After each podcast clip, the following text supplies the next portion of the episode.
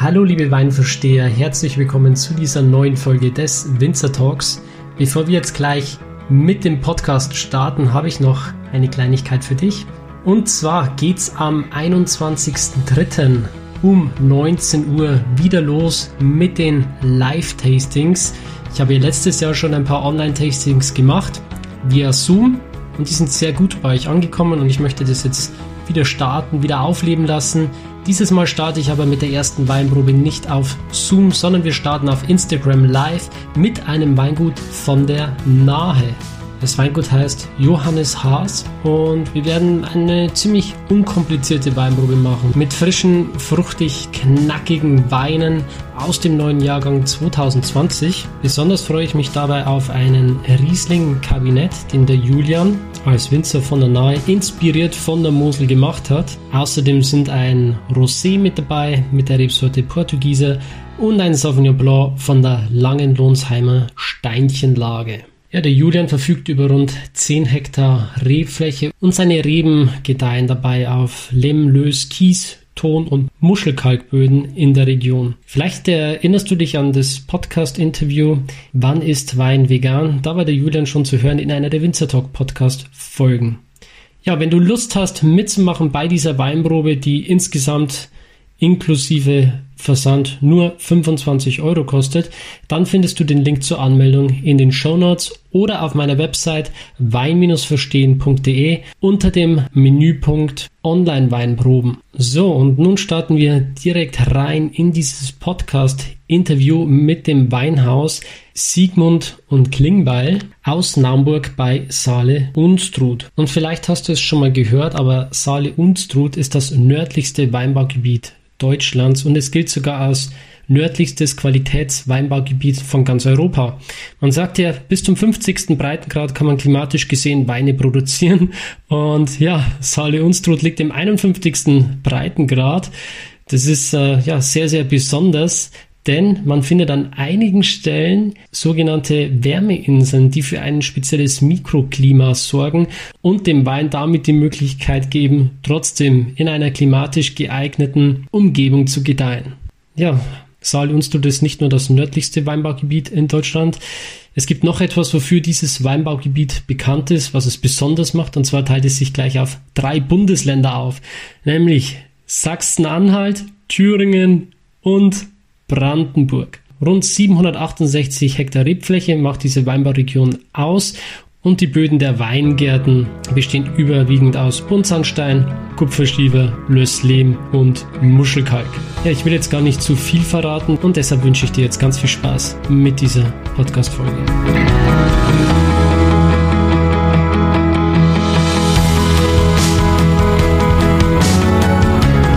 Herzlich willkommen zum Winzer Talk ich bin Daniel Bayer und das ist der Podcast zur Website wein-verstehen.de.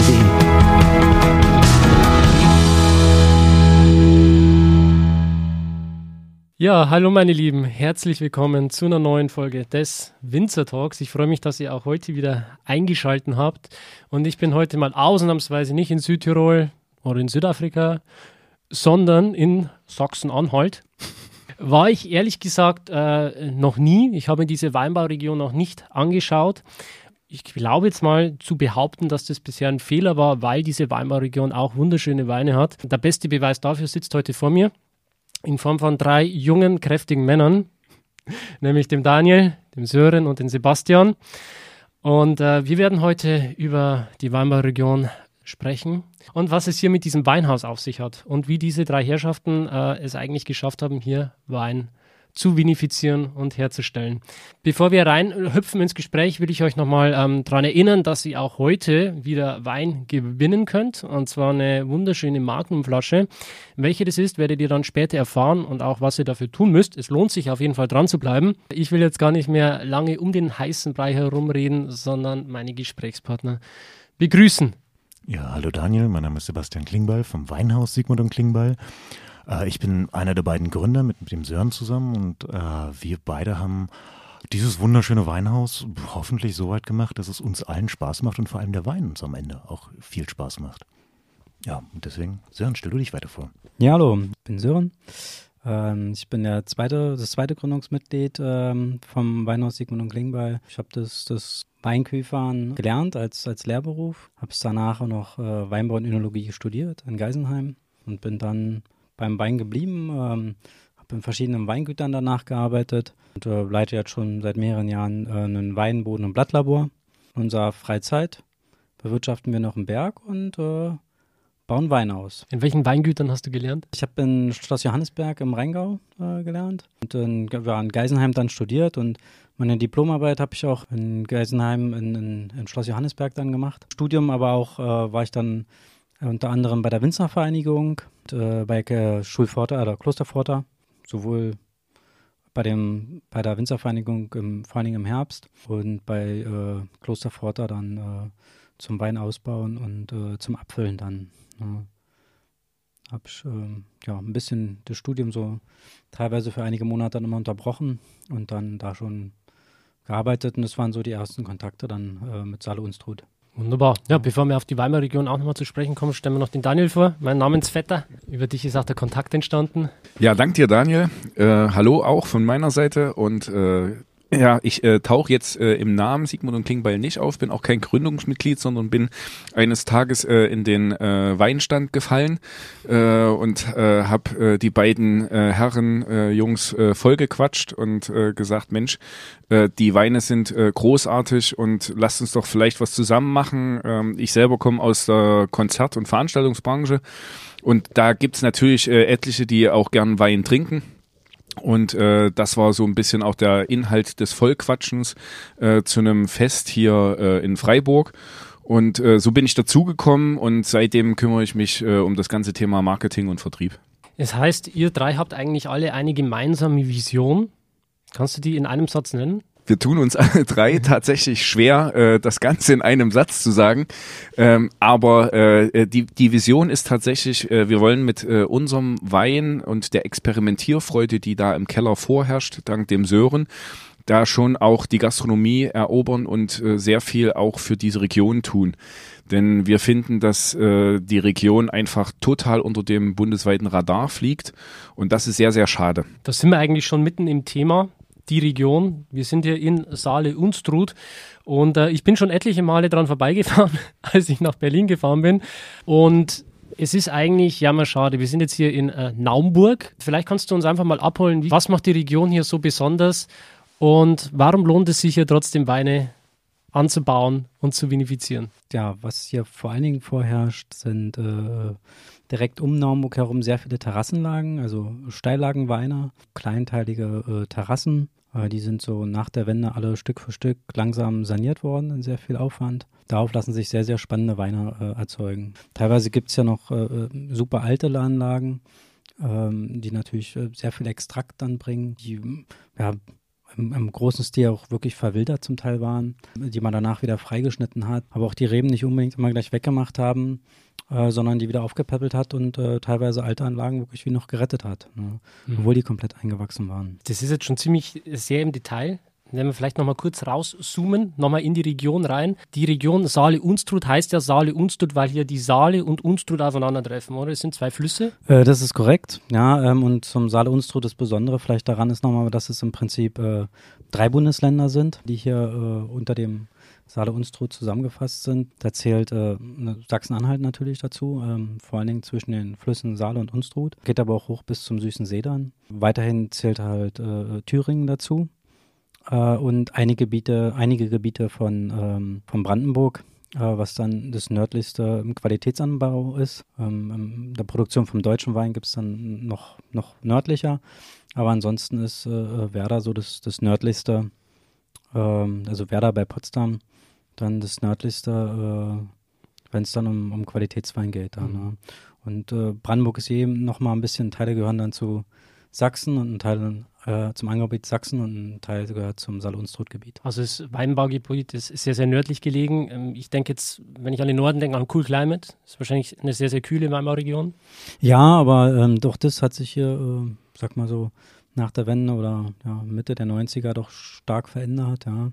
Die Temperaturen sind schon ähm, deutlich gestiegen. Also diese, ja, diese, diese ganz starken Fröste, wo dann äh, die Reben richtig eingegangen sind, dann, äh, die hatten wir hier schon lange nicht mehr. Ne? Also äh, Spätfrost ist immer noch ein Thema, aber es gibt es ja auch noch in anderen Weinbaugebieten dann. Ne? Äh, das ist ja vor allen Dingen, wenn die halt ähm, die Reben zu früh starten. Äh, wir haben es jetzt eher, es hat sich schon deutlich äh, verschoben. Ne? Die Mostgewichte sind dann ganz stark angestiegen. Äh, die Sonnenstunden haben sich ganz äh, stark verschoben. Wir hatten die letzten ja, drei Jahre am Stück hier äh, schon eher starke Probleme mit den Niederschlägen, ne, die, die ausblieben. Wir hatten sehr, sehr trockene Jahrgänge, nicht nur in den nicht nur im Weinbau, sondern auch in der gesamten Agrar- und Landwirtschaft, die ja dann auch schon zu starken Ernteausfällen äh, geführt haben. Ne? Also die letzten Jahre haben hier ziemlich viele Winzer auch äh, in, in, Bewässerungsanlagen investieren müssen. Ne? Welche Rebsorten fühlen sich hier heimisch in Sali Unstrut? Viel angebaut sind war äh, Savana und Portugieser, äh, als auch äh, ist hier eine recht große Zweigeldregion. Da gab es mal äh, Pflanzrechte, die die DDR mal akquiriert hatte. Und da kam halt äh, der Zweigelt halt zu uns hier. Ansonsten äh, ist noch äh, der Bacchus hier recht äh, stark vertreten und Riesling und Weißburgunder. Aber ja, über, überwiegend mehr Weißwein als Rotwein, oder? Äh, es ist, äh, ja, äh, es gab auch noch mal so, so eine Nachwendezeit, wo alle sich erst finden mussten und teilweise ähm, ähm, nochmal äh, gut äh, Rotwein angepflanzt haben. Aber es äh, ist halt schon vermehrt äh, ein Weißweingebiet und es, es, denke ich mal, läuft auch langfristig darauf hinaus, dass hier das sich noch stärker auf den Weißwein fokussiert. Ähm, also vom Klima her äh, gehen hier sehr, sehr gute Rieslinge. Also äh, die Temperaturen sind da schon ziemlich perfekt für. Was, was hat man so für Bodenformationen in der Region? Die wichtigsten sind äh, Buntsandstein und äh, Buntsandstein und äh, Muschelkalk. Mhm. Ein weiterer Vertreter hier, was, was einige Weingüter haben, ist noch so, so roter Ton. Und dann ist es halt sehr verschieden. Ne? Wenn man Richtung Brandenburg dann hochgeht, ähm, hat man dann halt äh, hauptsächlich Sandböden die vom Sorten, also vom Charakter halt äh, nicht so mineralische Weine, sehr neutrale dann abgeben, ne?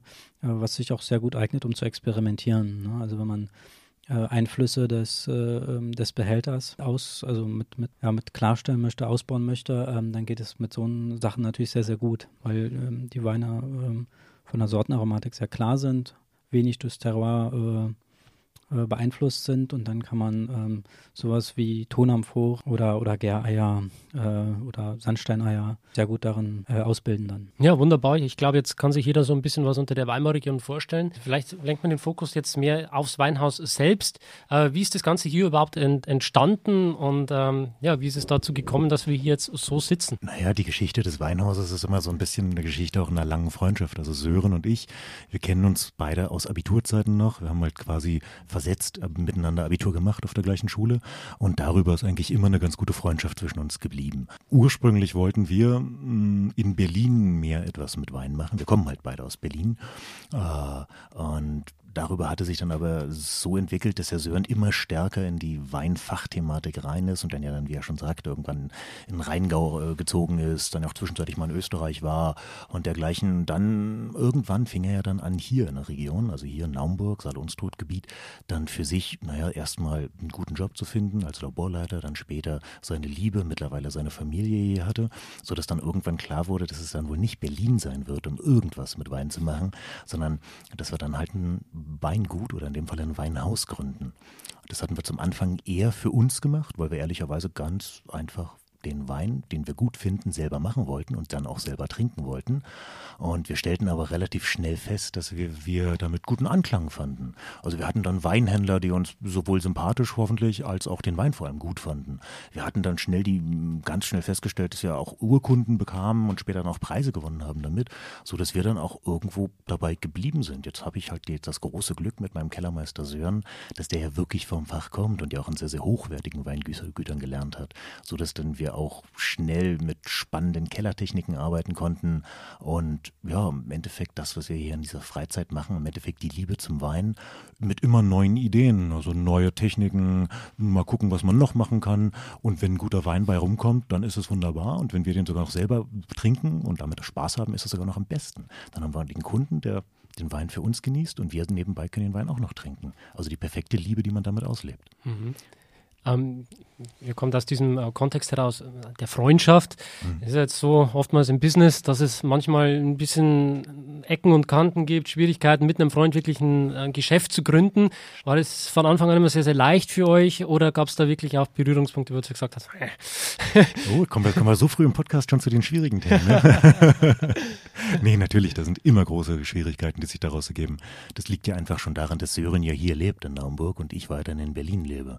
Und damit muss man ja auch ganz offen sagen, Sören trägt den Hauptteil der Arbeit, macht dazu noch bis tief in die Nacht hier die Weine dann unten im Weinkeller. Das ist ja, kann man sich ja vorstellen, wer aus dem vom Fach kennt, Wein weiß, dass Wein eine unheimlich arbeitsintensive Sache ist. Nicht nur im Keller, sondern dann gibt es ja auch noch diesen Weinberg, der ja auch nochmal unglaublich Arbeit macht, was er hier mit seiner Familie, der Familie seiner Frau und unseren Freunden und dergleichen stemmt. Und da ist es natürlich logisch, dass da irgendwann Spannungen entstehen. Aber jetzt machen wir das Ganze ja schon sieben Jahre im Endeffekt. Wir haben uns sicherlich mit der Situation, so wie es ist, arrangiert und kennen unsere Aufgabenverteilung und das, was jeder sozusagen kann und beisteuern kann und möchte.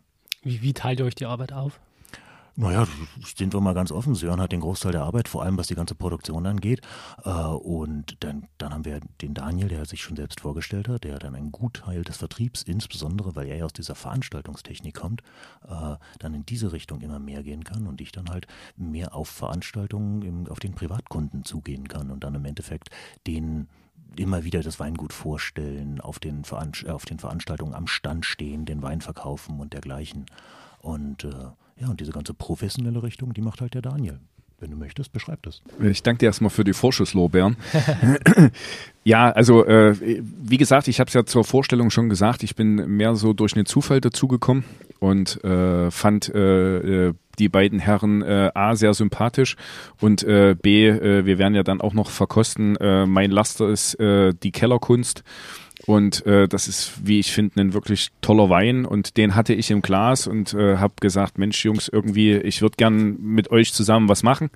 Hab dann äh, ein Festival, äh, wo wir äh, tätig sind, äh, gefunden, wo der Wein dann auch platziert werden konnte.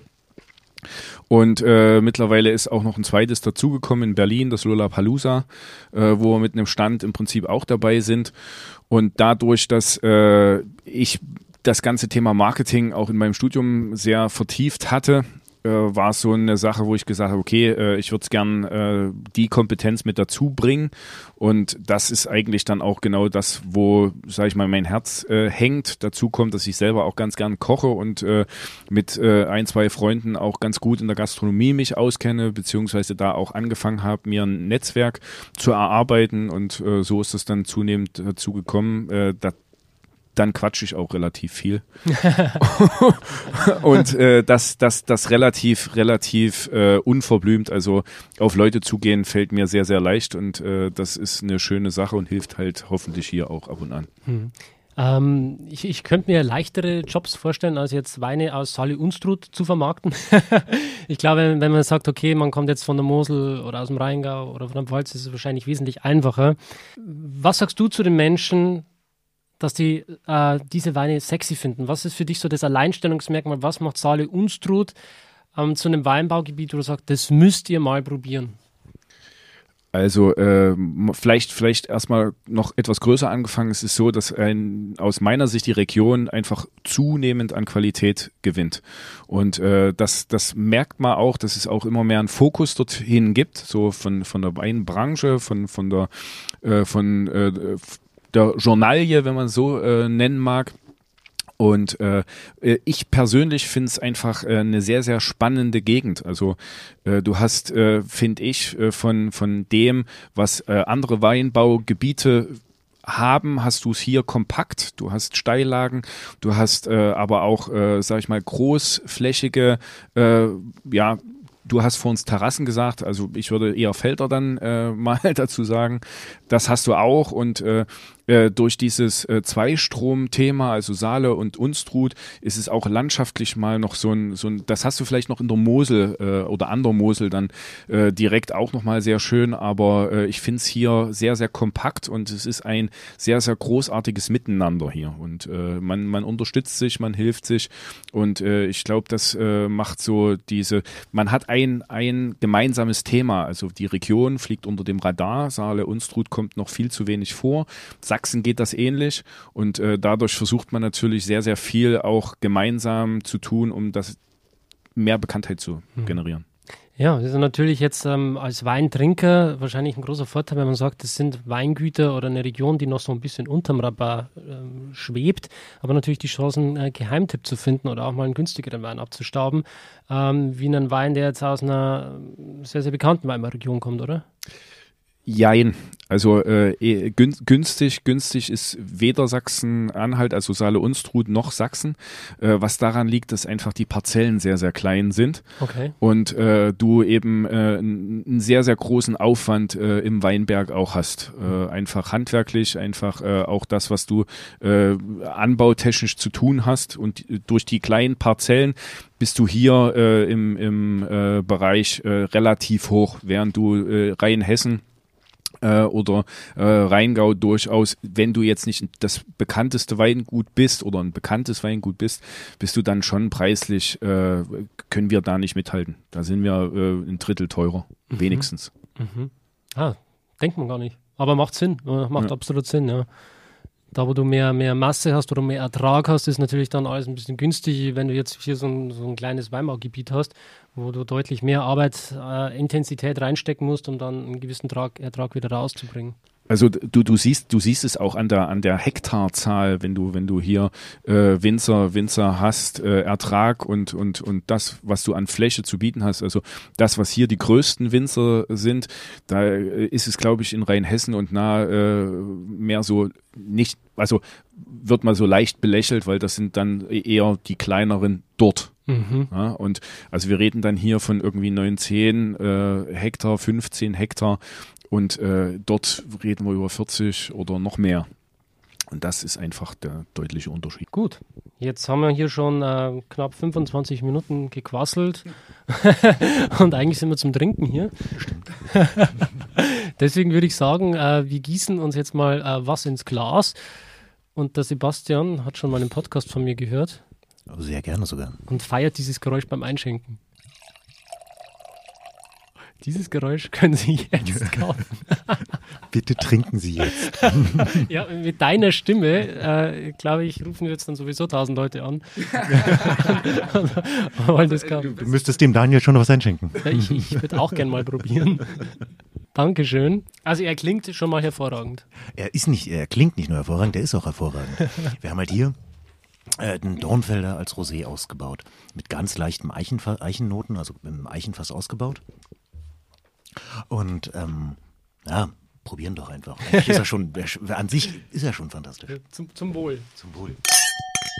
Es ist jetzt, wenn ich das kurz beschreiben darf, für mich der perfekte Aperitif. Was mir an diesem Wein gut gefällt, ist, dass er einfach diesen, diese Saftigkeit hat. Also er trocknet den Hals nicht aus, sondern er ist jetzt nicht süß, aber er hat trotzdem die Eigenschaft, dass er ja sofort der Speichelfluss im Mund wieder auslöst, diese knackige Säure mitbringt, mhm. diese Frische, diese straighte Frucht. Das erinnert an, an Kirschen, es erinnert an Erdbeeren, an Himbeeren, rote Früchte. Das macht unglaublich viel Spaß und ich glaube, das ist so ein Wein, der wenn man nicht aufpasst, dann ist das Glas ratzfatz leer. Ja, das ist ja ganz schlimme Wein diesen Effekt hat immer, die Flasche ist leer und, der, und man will immer noch einen Schluck mehr. Das ist, für uns ist der Wein eigentlich das Spannende, weil das ist ein Dornfelder, das ist eh ein Wein, der relativ klassisch hier in der Region angebaut wird, äh, und aber als Rosé ausgebaut. Und das ist zumindest für uns, also um jetzt mit unserer Geschichte noch ein bisschen weiterzugreifen.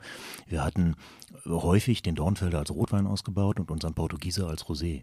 Und die haben es jetzt zumindest bei diesem Wein genau so weit gedreht, dass der Dornfelder halt als Rosé ausgebaut ist.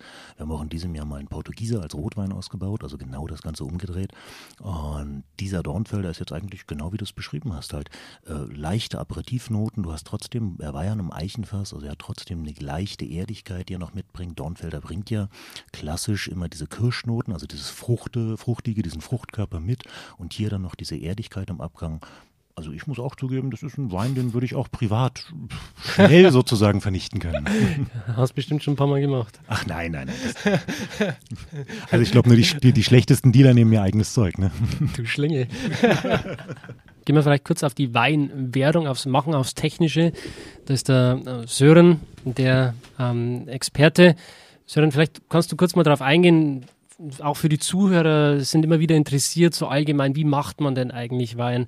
Ähm, wie, wie hast du diesen Rosé hergestellt? Wir haben eine, dem Dornfelder, äh, eine, der ist halt sehr farbintensiv. Deswegen haben wir hier eine relativ kurze Maischestandzeit gemacht, damit die Farbe immer noch beim Rosé bleibt. Wir haben den dann abgepresst, dann direkt im Eichenholzfass vergoren. Es waren drei verschiedene, das waren äh, keiner äh, ganz frischen, damit der, der hat nur 11,5 Volumenprozent. Ne? Wir wollten dann Wein machen, der im niedrigen Alkoholgehalt ähm, angesiedelt ist, trotzdem aber ähm, kräftig ist äh, und, und nicht ganz so leicht ist. Ge ne? Geht auch allgemein so der Trend jetzt mehr hin oder so eher leichtere Weine, weniger Alkohol. Genau, also es ist einer der, einer der, der Trendlinien. Äh, ähm, ist ganz klar äh, einen niedrigen Alkoholgehalt, ohne dabei ähm, im Geschmack zu leicht zu sein oder äh, zu dünn zu sein. Das, das Barrik waren, waren, waren keine aktuellen, keine frischen Barriques, ne? Es sind nur Holzfässer, also von dem eingebrannten hat man nicht mehr so viel, es sind wirklich dann nur noch die, äh, die Holznoten, die mit eingehen sollten. Ja, und die haben das, das Ganze ein bisschen um einen, einen äh, ganz leichten Vanilleton erweitert. Und das war das Ziel dann dabei. Wo kommen die Holzfässer her? Welche ähm, Qualität ist das französisch, Äh, das sind, äh, in dem Fall sind es äh, französische Eiche gewesen. Eignen sich so im Rotweinbereich und, und Rosébereich, äh, zumindest für uns äh, am besten. Ja, ist auf jeden Fall ein wunderbarer Wein, der mir jetzt Lust gemacht hat, den nächsten zu probieren. Ich würde sagen, wir machen gleich mal den Schwenk. Ja, vielleicht hat der Zuhörer jetzt am Hand des Geräuschs schon erkannt, was wir hier ins Glas eingegossen haben. Und äh, falls nicht, dann wird uns das Hören jetzt bestimmt aufklären. Wir haben jetzt ein, ein, Riesling mit äh, 10,5 Volumenprozent Alkohol, also ein Kabinett. Wir haben den äh, im Gärei äh, über ein Jahr ausgebaut, oder ziemlich genau ein Jahr ausgebaut. Haben den auch äh, nicht geschwefelt in der Gesamtphase. Ähm, haben ihn äh, auf, der, auf der Hefe liegen lassen, haben die auch immer wieder aufgerührt, dass er eine Cremigkeit und einen Körper, also einen starken Körper dann entwickelt, so eine Schmelzigkeit dazu. Und äh, ähm, am Ende kamen nochmal ungefähr 5% Riesling Muscaris äh, Cuvée aus der Tonamphore dazu. Die bringt dann äh, die Aromen, ähm, so eine ganz leichte Salzigkeit dazu, eine mineralisch, also mineralische Note dann dazu. Ähm, genau, einen richtig schönen großen Körper. Ich ähm, versetze mich jetzt mal in die Lage des Zuhörers, der vielleicht gerade äh, im Auto unterwegs ist und äh, ganz schockiert aufs Gaspedal drückt und sich denkt, "Hä, was ist denn jetzt ein GRI? Vielleicht kannst du mal kurz erklären, äh, was es damit auf sich hat. Ist ja jetzt kein typischer ähm, Gärbehälter.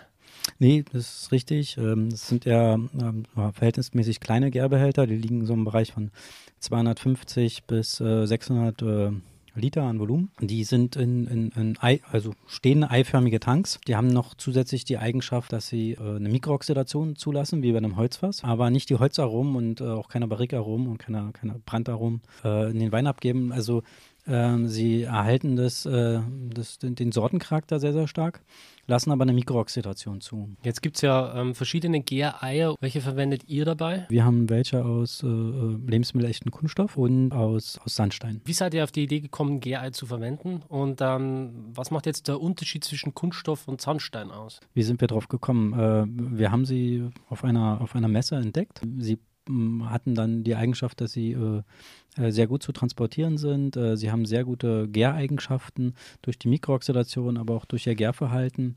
Man hat halt einen, einen sehr, sehr guten gleichmäßige Vergärung in, diesen, in dieser Tankform dran. Gestartet sind wir mit, mit einem Ei.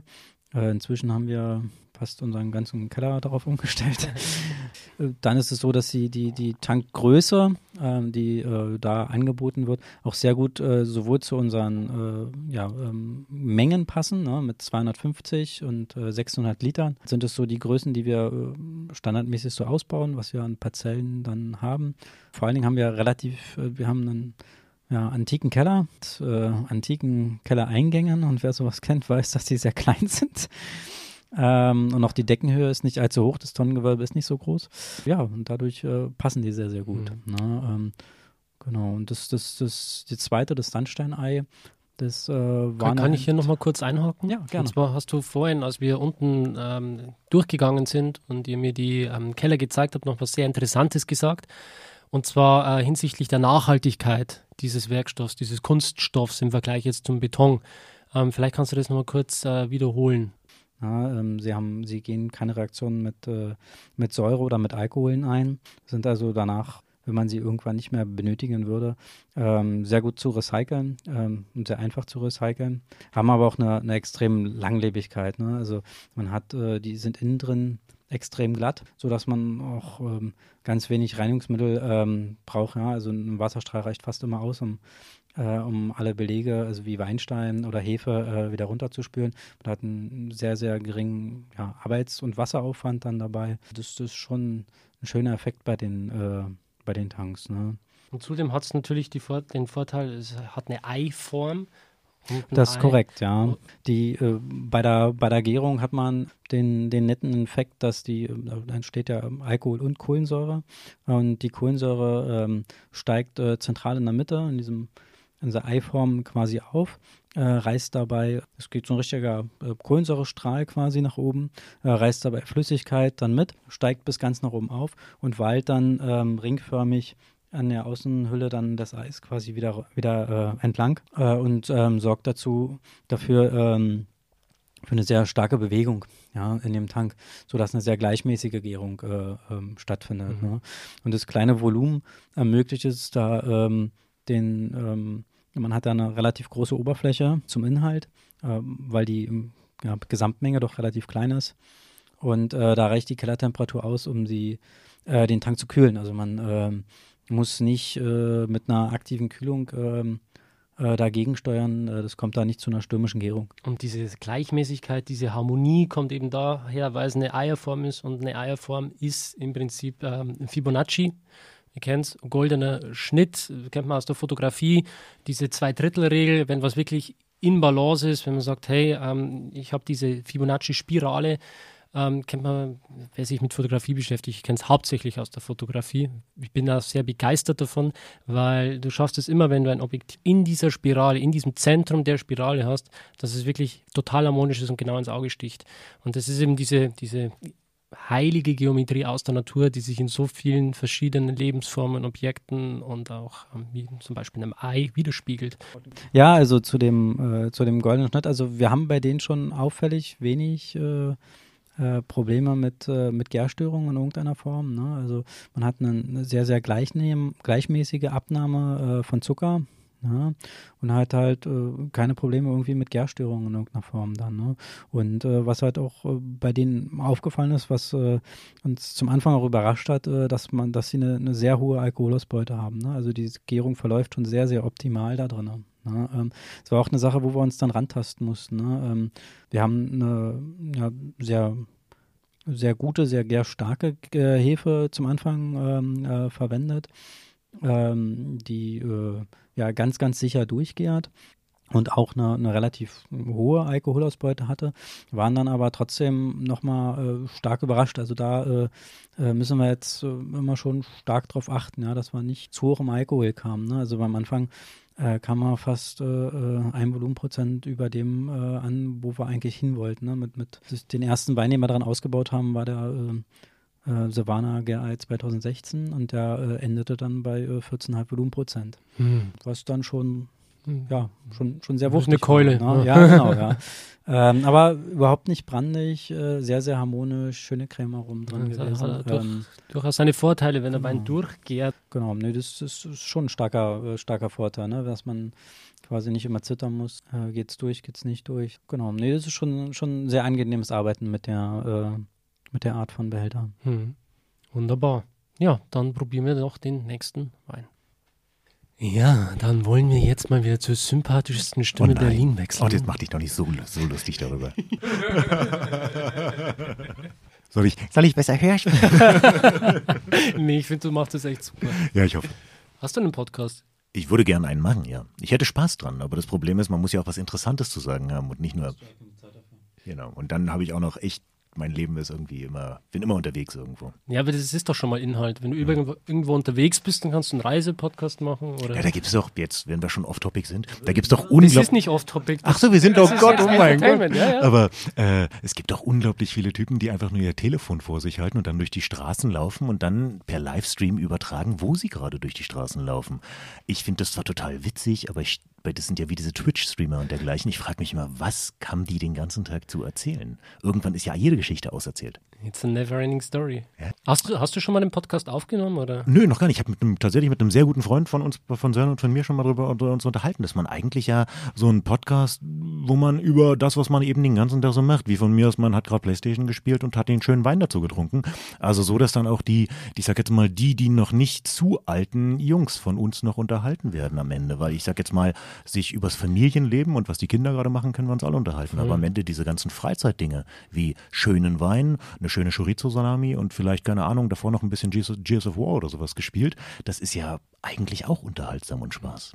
Hörst du Podcasts? Hast Ja, du? sehr viel. Ich bin Kann- ein, kann- auch beim Fahrradfahren, wenn ich durch Berlin, ich habe ein schönes Rennrad und wenn ich damit durch Berlin heize, habe ich immer irgendeinen Podcast. Was, was, was sind Ohren. deine Top 3 Podcasts? Oh, das ist schwer. Also ich bin ein ganz großer Geschichtenfan und deswegen höre ich natürlich dann den ehemaligen Zeitsprung, die heißen jetzt Geschichten aus der Geschichte. Ich mag Böhmermanns mit hier zusammen mit der ähm, Klassiker. Ja, klar, fest und flauschig ist halt, ist halt ein Klassiker. Finde ich auch gut, ja. Äh, und ansonsten auch so ein paar Nischensachen. Da gibt's hier so Troja erlehrt und so weiter. Das ist auch so Geschichtenkram, wo sich dann His- Historiker oder auch Hobbyhistoriker über die Feinheiten der Geschichte unterhalten. Das ist halt auf der nächsten Party hast du auf jeden Fall eine Anekdote bereit über keine Ahnung wen. Und den äh, Winzer Talk hoffentlich. Äh, den, oh Gottes Willen, jetzt habe ich hier, jetzt habe ich den, du gibst mir auch noch, du hältst mir die Karotte vor die Nase und ich mach's kaputt. der beste Podcast von Deutschland ist sowieso der Winzer Talk, denn da hat man die besten Sachen. Man, man hat guten Wein und noch eine interessante Anekdote für die nächste Party. Chapeau. Dafür darfst du jetzt den nächsten Wein vorstellen. Du darfst weiterreden. Also was wir jetzt haben, ist unsere Kellerkunst 2017. Die Kellerkunst selbst ist eine, naja, wie soll ich sagen, eine Markenerfindung sozusagen von Sören und mir, wo wir mal die Idee hatten, dass wir mal über die Jahre hinweg einen Wein wirklich mal mh, durchziehen und zwar eine, ähn- immer in Richtung einer Cuvée, immer eine ähnliche, aber immer ein bisschen leichte Variation links und rechts davon. Das ist ein Markenkern von uns, ist immer die Experimentierfreude dabei gewesen, weil wir eigentlich jedes Jahr immer andere Weine gemacht haben. Immer irgendwie das am Ende, worauf wir Lust hatten, worauf wir gerade Appetit hatten und ähnliches. Und bei der Kellerkunst ist das Ganze quasi, wir nehmen die Rebsorten, die wir gerne, mit denen wir gerne arbeiten, also ein Silvaner, ein Weißburgunder, bei, also Rebsorten, die eh schon für uns ein regel- regelmäßiges Portfolio sind, wie auch der Riesling, machen daraus eine Cuvée, bauen die äh, für längere Zeit im Barrique aus, in dem Fall jetzt hier 24 Monate im Barrique. Und ähm, Dadurch hat man natürlich dann auch sehr, sehr harmonische Weine, weil gerade wenn man dann längere Zeiten im Barrique ja seine Weine entsprechend lagert und, und, und, und, und, und mit der Gärung schon arbeitet, hat man ja nicht mehr diese ganz klar hervorstechenden Holznoten, diese ganz zu erdigen Noten, sondern man kommt ja dann auch dann irgendwann in diese, diese ganz harmonischen, runden, cremigen Aromen dann hinein. Und das ist eigentlich, was mir bei diesem Wein so viel Spaß macht. Der Wein, der bringt noch eine sanfte Frische mit im, im, im, oberen Gaumen, sag ich mal. Und der wird dann immer cremiger, immer runder, bekommt dann leichte ähm, Dörrobstaromen, bekommt leichte Pfirsicharomen mit. So ein bisschen auch sowas wie, wie, wie, wie, die so, wie sagt man, ähm, äh, Bratapfel, so, so diese Leichte daran, finde ich unglaublich spannend und das alles trotzdem noch auf dieser Ebene, dieser, dieser erdigen Holzaromen. Ich mag diese Weine einfach. Das ist jetzt ein Wein, der erzählt schon eine Geschichte, den würdest du jetzt wahrscheinlich nicht, wenn du mit deinem besten Kumpel gerade einen Quatschabend machen willst, wirst du den Wein nicht aufmachen, weil dafür ist der Wein einfach der Quatsch dazwischen, sage ich mal. Aber das ist ein Wein nach dem Essen, am, am Lagerfeuer sitzend und dann einfach sozusagen ein bisschen in, die Ferne starren. Da ist der Wein die perfekte Unterhaltung. Ja, und das ist auch der Wein, muss ich sagen, mit dem mich der Daniel damals gecatcht hat. es ist ja, ich bekomme ja wirklich viele Weine auf Inst also durch Instagram zugeschickt. Ähm, das ist mein Hauptkanal. Für die Zuhörer vielleicht auch mal, die das noch nicht wissen. Ich erwähne es nicht allzu oft, aber wenn man bei Instagram Wein verstehen eingibt, dann kommt man auf meinen Instagram-Weinkanal, wo ich regelmäßig Weine vorstelle und ähm, ein bisschen was drüber erzähle. Und der Daniel hat mir damals mal so den, äh, die Kellerkunst geschickt und hat gesagt, Daniel, schau dir doch mal unseren Wein an, wie, wie findest du das? Und ähm, ich habe mir erst mal so gedacht, Saale Unstrut, okay, schick mal. Und dann habe ich die Flasche ohne Erwartungen aufgemacht, wirklich ein komplett äh, normaler Abend gewesen. Ich habe mir gedacht, okay, setz dich jetzt hin auf die Couch und probier das. Dann mache ich die Flasche auf und denke mir, boah, ist das geil. Also man hatte in der Nase diese Honignoten, diese Bratapfelnoten, das, was du gerade schon beschrieben hast. Und das ist ja was, was unglaublich der Nase schmeichelt. Ich sag, Daniel, es ist geil, lass uns treffen, lass uns einen Podcast machen. Ich will mehr darüber erfahren. Ja, und jetzt bist du hier, das freut uns sehr. Und ähm, ja, äh, Basti hat's recht cool beschrieben. Äh, es ist so dieser Kaminabend. Äh, jeder, jeder, der am Kamin sitzt oder gerade auch in den, in den jetzt wie kalten Jahre, in der kalten Jahreszeit ist es so, dass die meisten immer an Rotwein denken. Und äh, da bin ich äh, ein ganz großer Verfechter dafür, auch einfach mal einen Weißwein aufzumachen, der äh, aus dem Holz kommt oder eben, äh, wie es äh, Sören vor uns beschrieben hat, der äh, Gärei 2016, der Silvaner, mit den 14,5 Volumenprozent. Du trinkst so eine Flasche nicht am Abend aus. Das ist nicht machbar. Das äh, also machbar ist es schon. ich kenne so, genügend Menschen, die, ja, das, die das, machen. Ja. Äh, mach, machbar ist es schon, aber äh, unter dem Genussaspekt äh, ist es äh, tatsächlich äh, schon eine ziemliche Herausforderung, weil geschmacklich bist du dann am Ende des Tages, ich weiß nicht, wer, wer, wer das kennt, so, so ein leichtes Ziehen in den Wangen. Das ist dann so das, äh, wo es dann einfach geschmacklich nicht mehr weitergeht. Und äh, das, das lässt der Wein zu. Und äh, für mich war es auch die Einstiegsdroge, äh, als ich die beiden kennengelernt habe. Mhm. Genau, mit dem haben sie dich also auch gecatcht mit diesem Wein. Zu 100 Prozent. Wunderbar. Ja, dann würde ich sagen, stoßen wir mal an. Das Geräusch, das zu diesem Podcast gehört, wie deine Stimme, ne? Genau so. Nee, aber um mal ganz kurz zu dem Abend von mit Daniel zurückzukommen, um Nee, eben dieser Abend, das war in Freiburg, das war, das ist eigentlich für uns immer ein wunderschönes Fest. Freiburg ist ja hier quasi das, der Nebenort, nebengrößere Ort. Und es, es findet immer am 1. Mai der, der Winzerfrühling. Was ist der Winzerfrühling? Ja, Weinfrühling? Weinfrühling. Weinfrühling, der Weinfrühling statt. Da nehmen wir auch schon seit einigen Jahren teil. Und das Schöne da ist eigentlich, hm, das ist jetzt nicht so eine klassische Weinveranstaltung, wo die Leute herkommen und am Ende des Ganzen vielleicht auf allen Vieren wieder nach Hause kriechen, sondern da bleibt eigentlich den ganzen Abend die Qualität sowohl beim Kunden als auch bei den Winzern noch gut erhalten. Sprich, man kann eigentlich sich wirklich gut über Wein unterhalten und vor allem kann man, ist das Ganze ja entlang eines, eines, eines, einer kleinen Weinstraße, sage ich jetzt mal, aufgebaut, mhm. so dass man auch wirklich was von der Region sieht, dabei ein bisschen spazieren gehen kann. Und da kam dann irgendwann im Laufe des Abends, wir waren eigentlich schon kurz vorm Zusammen, äh, Zusammenbauen, kam dann halt Daniel an. Und es war so ein Kiek, ein Ei-Gespräch von, von Anfang an. Ich meine, wir hatten alle was getrunken. Das ist ja auch, auch der Winzer trinkt ja mal was auf so einer Weinveranstaltung. Ne? Und ähm, es war so ein witziges Gespräch von Anfang an, so dass wir dann noch wirklich in engen Kontakt blieben. Und irgendwie ist es jetzt ja auch schon ein paar Jahre her.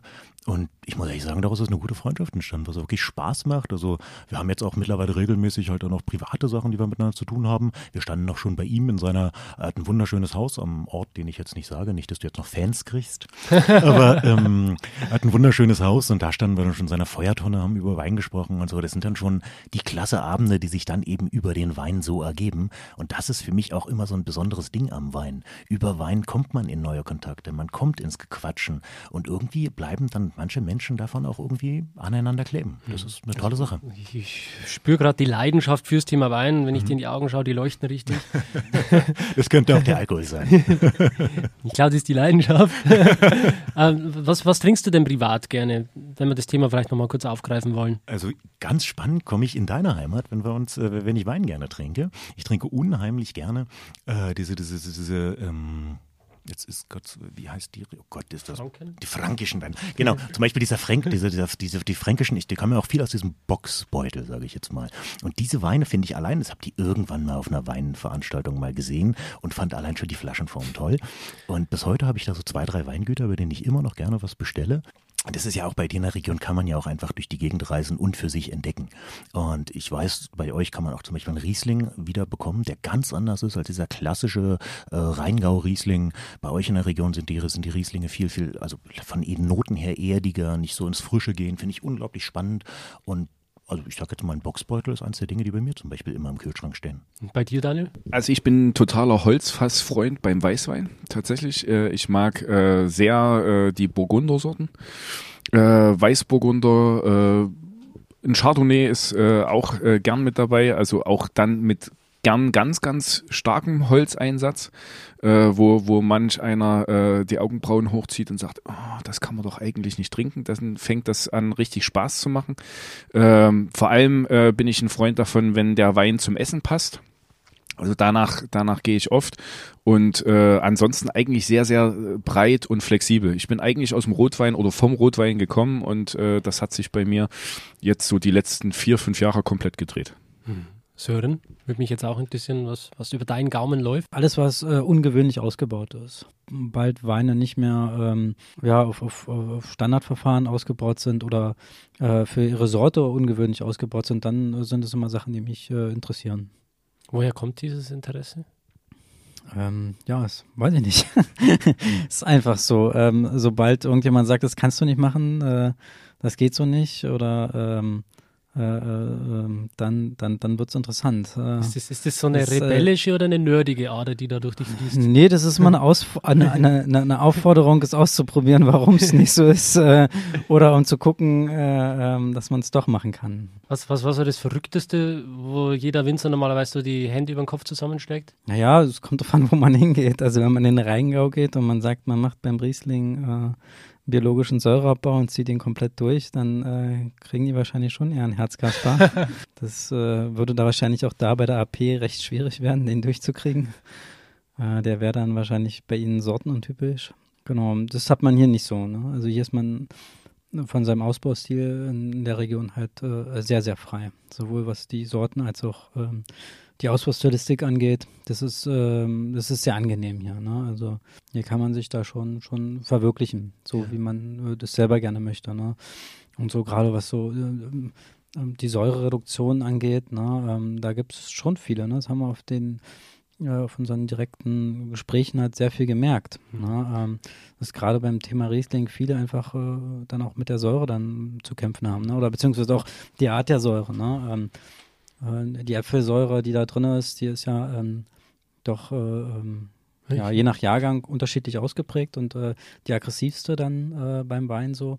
Und wenn man die umwandelt in Milchsäure, ähm, ich, ich finde Die Milchsäure ist halt deutlich harmonischer, ne, deutlich, deutlich weicher. Geht dann aber auch schnell so ein bisschen ins Cremige damit rein, da muss man immer ein bisschen aufpassen dann, ne? Ich, ich finde das sehr interessant, weil ich bin ja oft in diesen klassischen Weinbauregionen unterwegs, wo die Winzer sehr, sehr stolz sind auf das Terroir, das sie repräsentieren.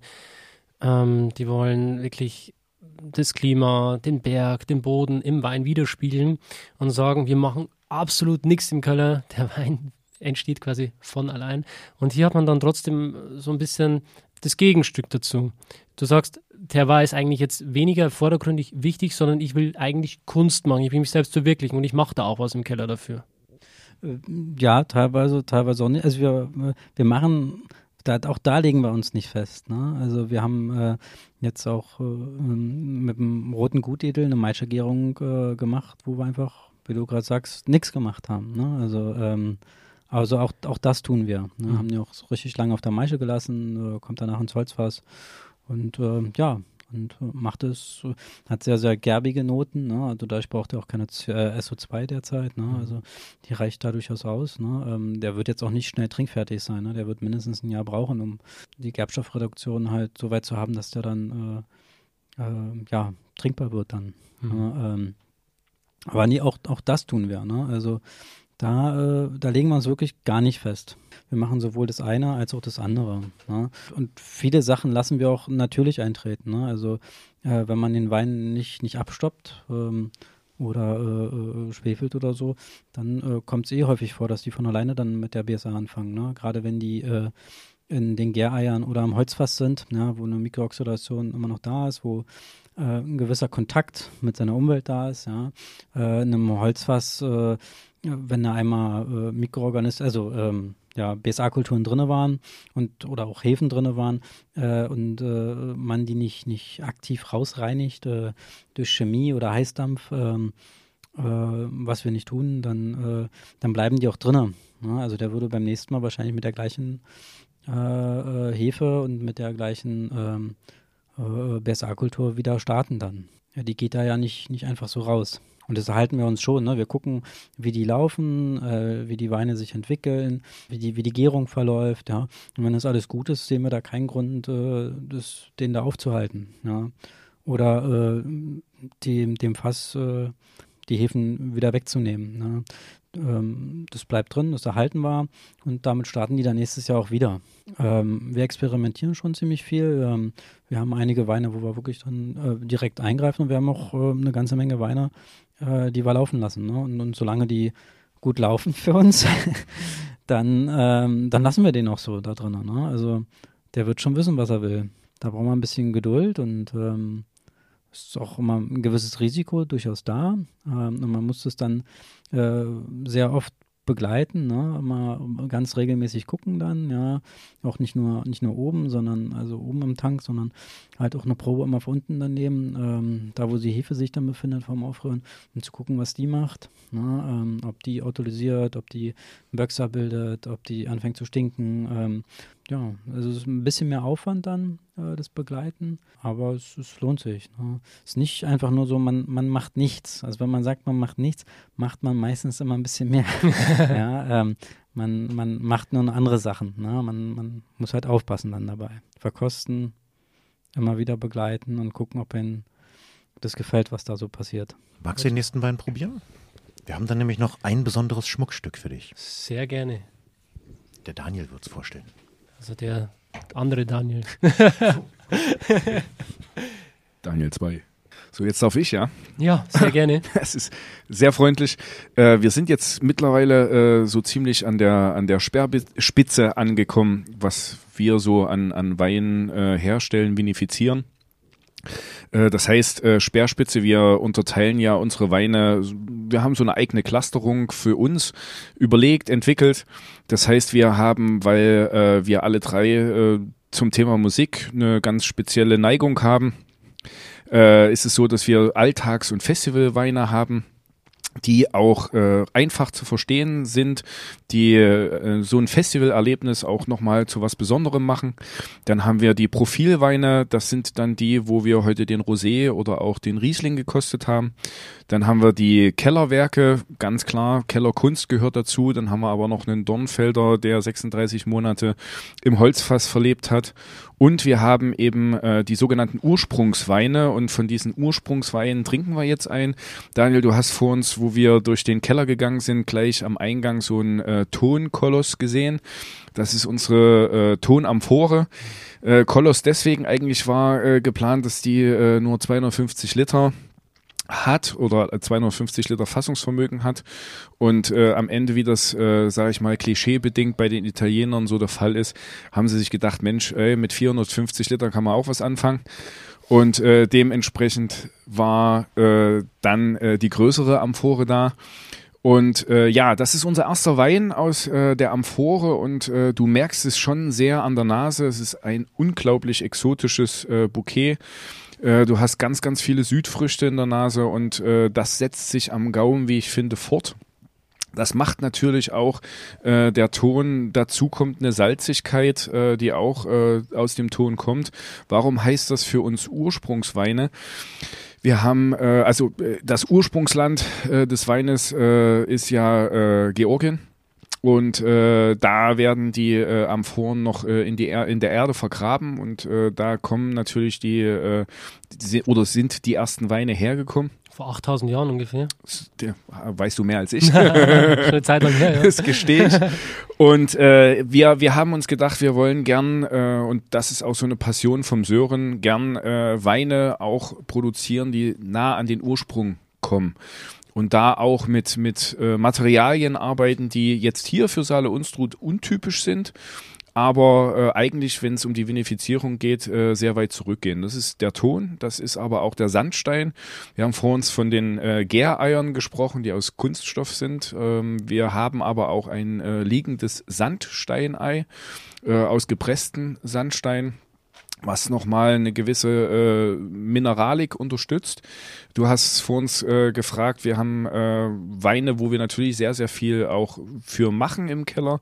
Äh, ein Wein, den wir dort drin ausgebaut haben, ist ein Sauvignon Blanc aus äh, Werder, also quasi was wirklich das neue, äh, nördlichste Qualitätsweingut ist, mit einer relativ großen Fläche auch, wo der Sauvignon Blanc auf sandigem Boden steht. Und wir haben äh, von dort äh, den Most geholt und haben diesen dann im Prinzip im Sandsteinei auch äh, sich entwickeln lassen und relativ wenig äh, bis gar nichts äh, dazu beigetragen, um einfach zu schauen, wie du es gesagt hast, Terroir merkt man dann, wenn man relativ wenig dazu beiträgt.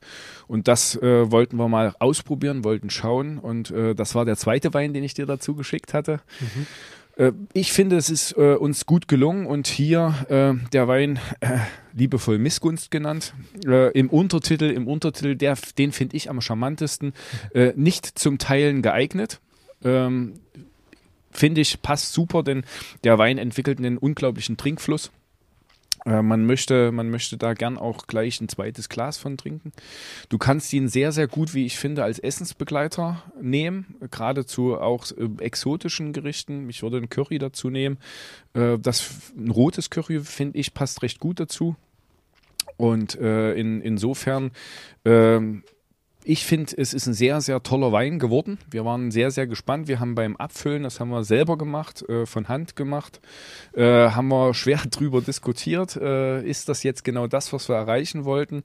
Ist auch das, äh, das, was wir unseren Kunden verständlich erklären können? Weil es ist, glaube ich, auch ein Wein, den man erklären sollte. Und äh, ja, ich finde ihn äh, wirklich super geworden. Ich weiß nicht, wie du siehst. Würdest du diesen Noten, die du schon aufgezählt hast, vielleicht noch äh, eine florale Komponente hinzufügen?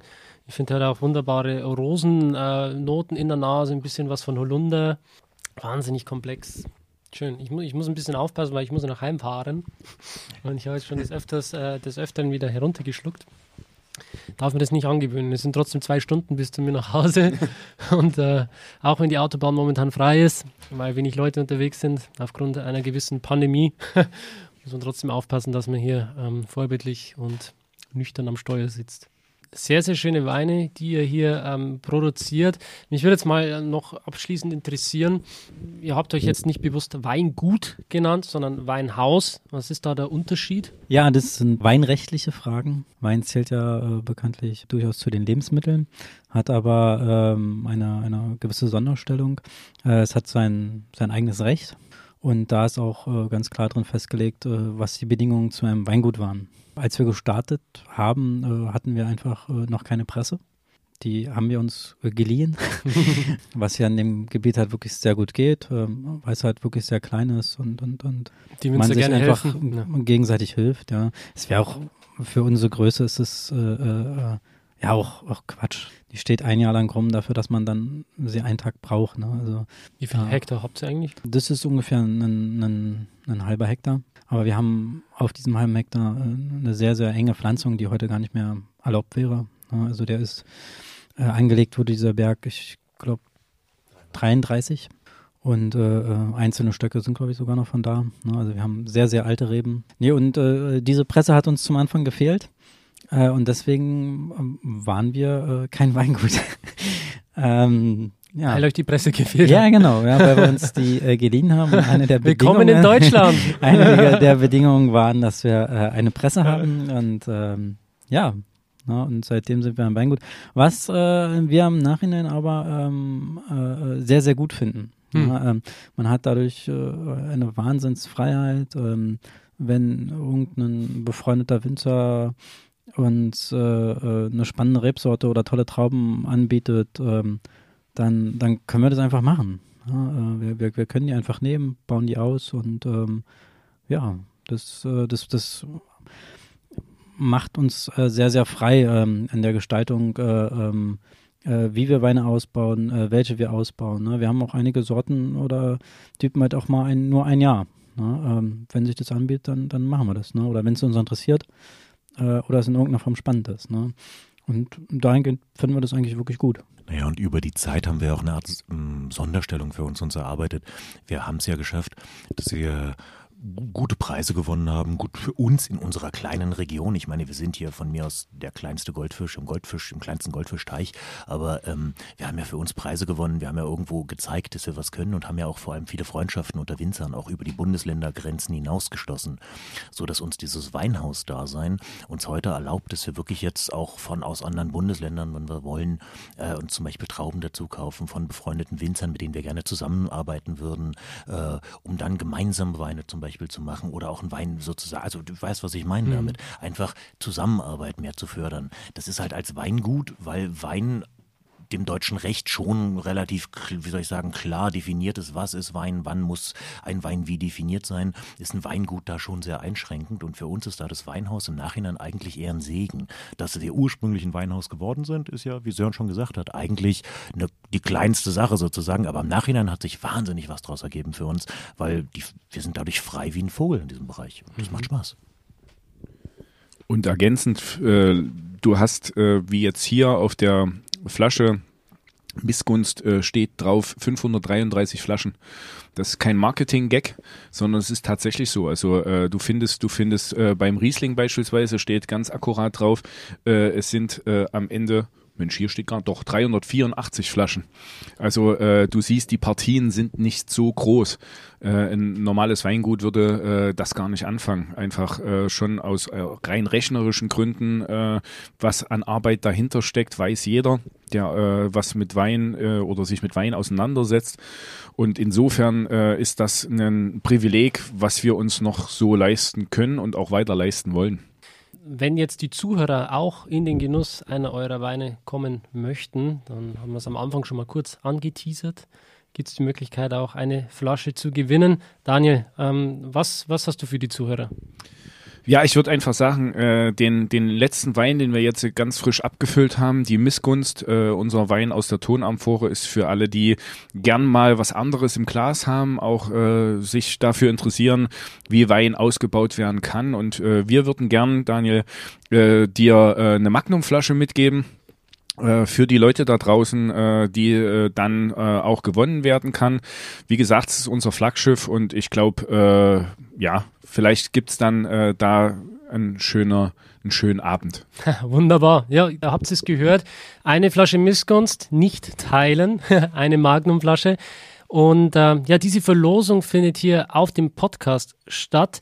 Ihr kennt das Spiel bereits. Alles, was ihr dafür tun müsst, ist diesem Podcast eine 5-Sterne-Bewertung geben und einen Kommentar dalassen mit eurem Instagram-Account oder eurer E-Mail-Adresse. Ganz wichtig, damit ich euch dann auch kontaktieren kann, wenn ihr gewonnen habt. Falls ihr nicht die Möglichkeit habt, diesen Podcast zu kommentieren, weil ihr kein iTunes habt, dann könnt ihr gerne auch eine Instagram-Story dazu machen und diesen Podcast hier einfach in eurer Story teilen und verlinkt bitte das Weinhaus hier, Sigmund und Klingbeil und meinen Account Wein verstehen. Ja, dann habt ihr die Chance, diese wunderbare Flasche Magnum zu gewinnen. Ich hoffe, dass euch die heutige Folge gefallen hat. Mal wieder etwas anderes aus einer anderen Weinbauregion, die man vielleicht nicht so oft auf dem Radar oder auf dem Schirm hat, aber mit Sicherheit eine, ein Weinhaus, das sehr, sehr gute Weine macht. Mit drei sehr, sehr coolen Typen. Ich glaube, wir äh, haben uns sehr, sehr gut verstanden, hat richtig Spaß gemacht bei euch. Und ähm, die letzten Worte würde ich gerne an einen von euch geben. Gute Güte. Äh Leute, trinkt mehr Wein und trinkt vor allem besseren Wein. Das macht viel mehr Spaß im Leben.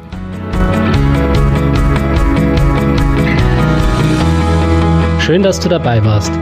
Wenn dir dieser Podcast gefallen hat, dann bewerte mich auf iTunes. Wenn du Fragen hast oder mehr Informationen zum Thema Wein suchst, dann schau auf meiner Website wein-verstehen.de vorbei. Bis zum nächsten Mal.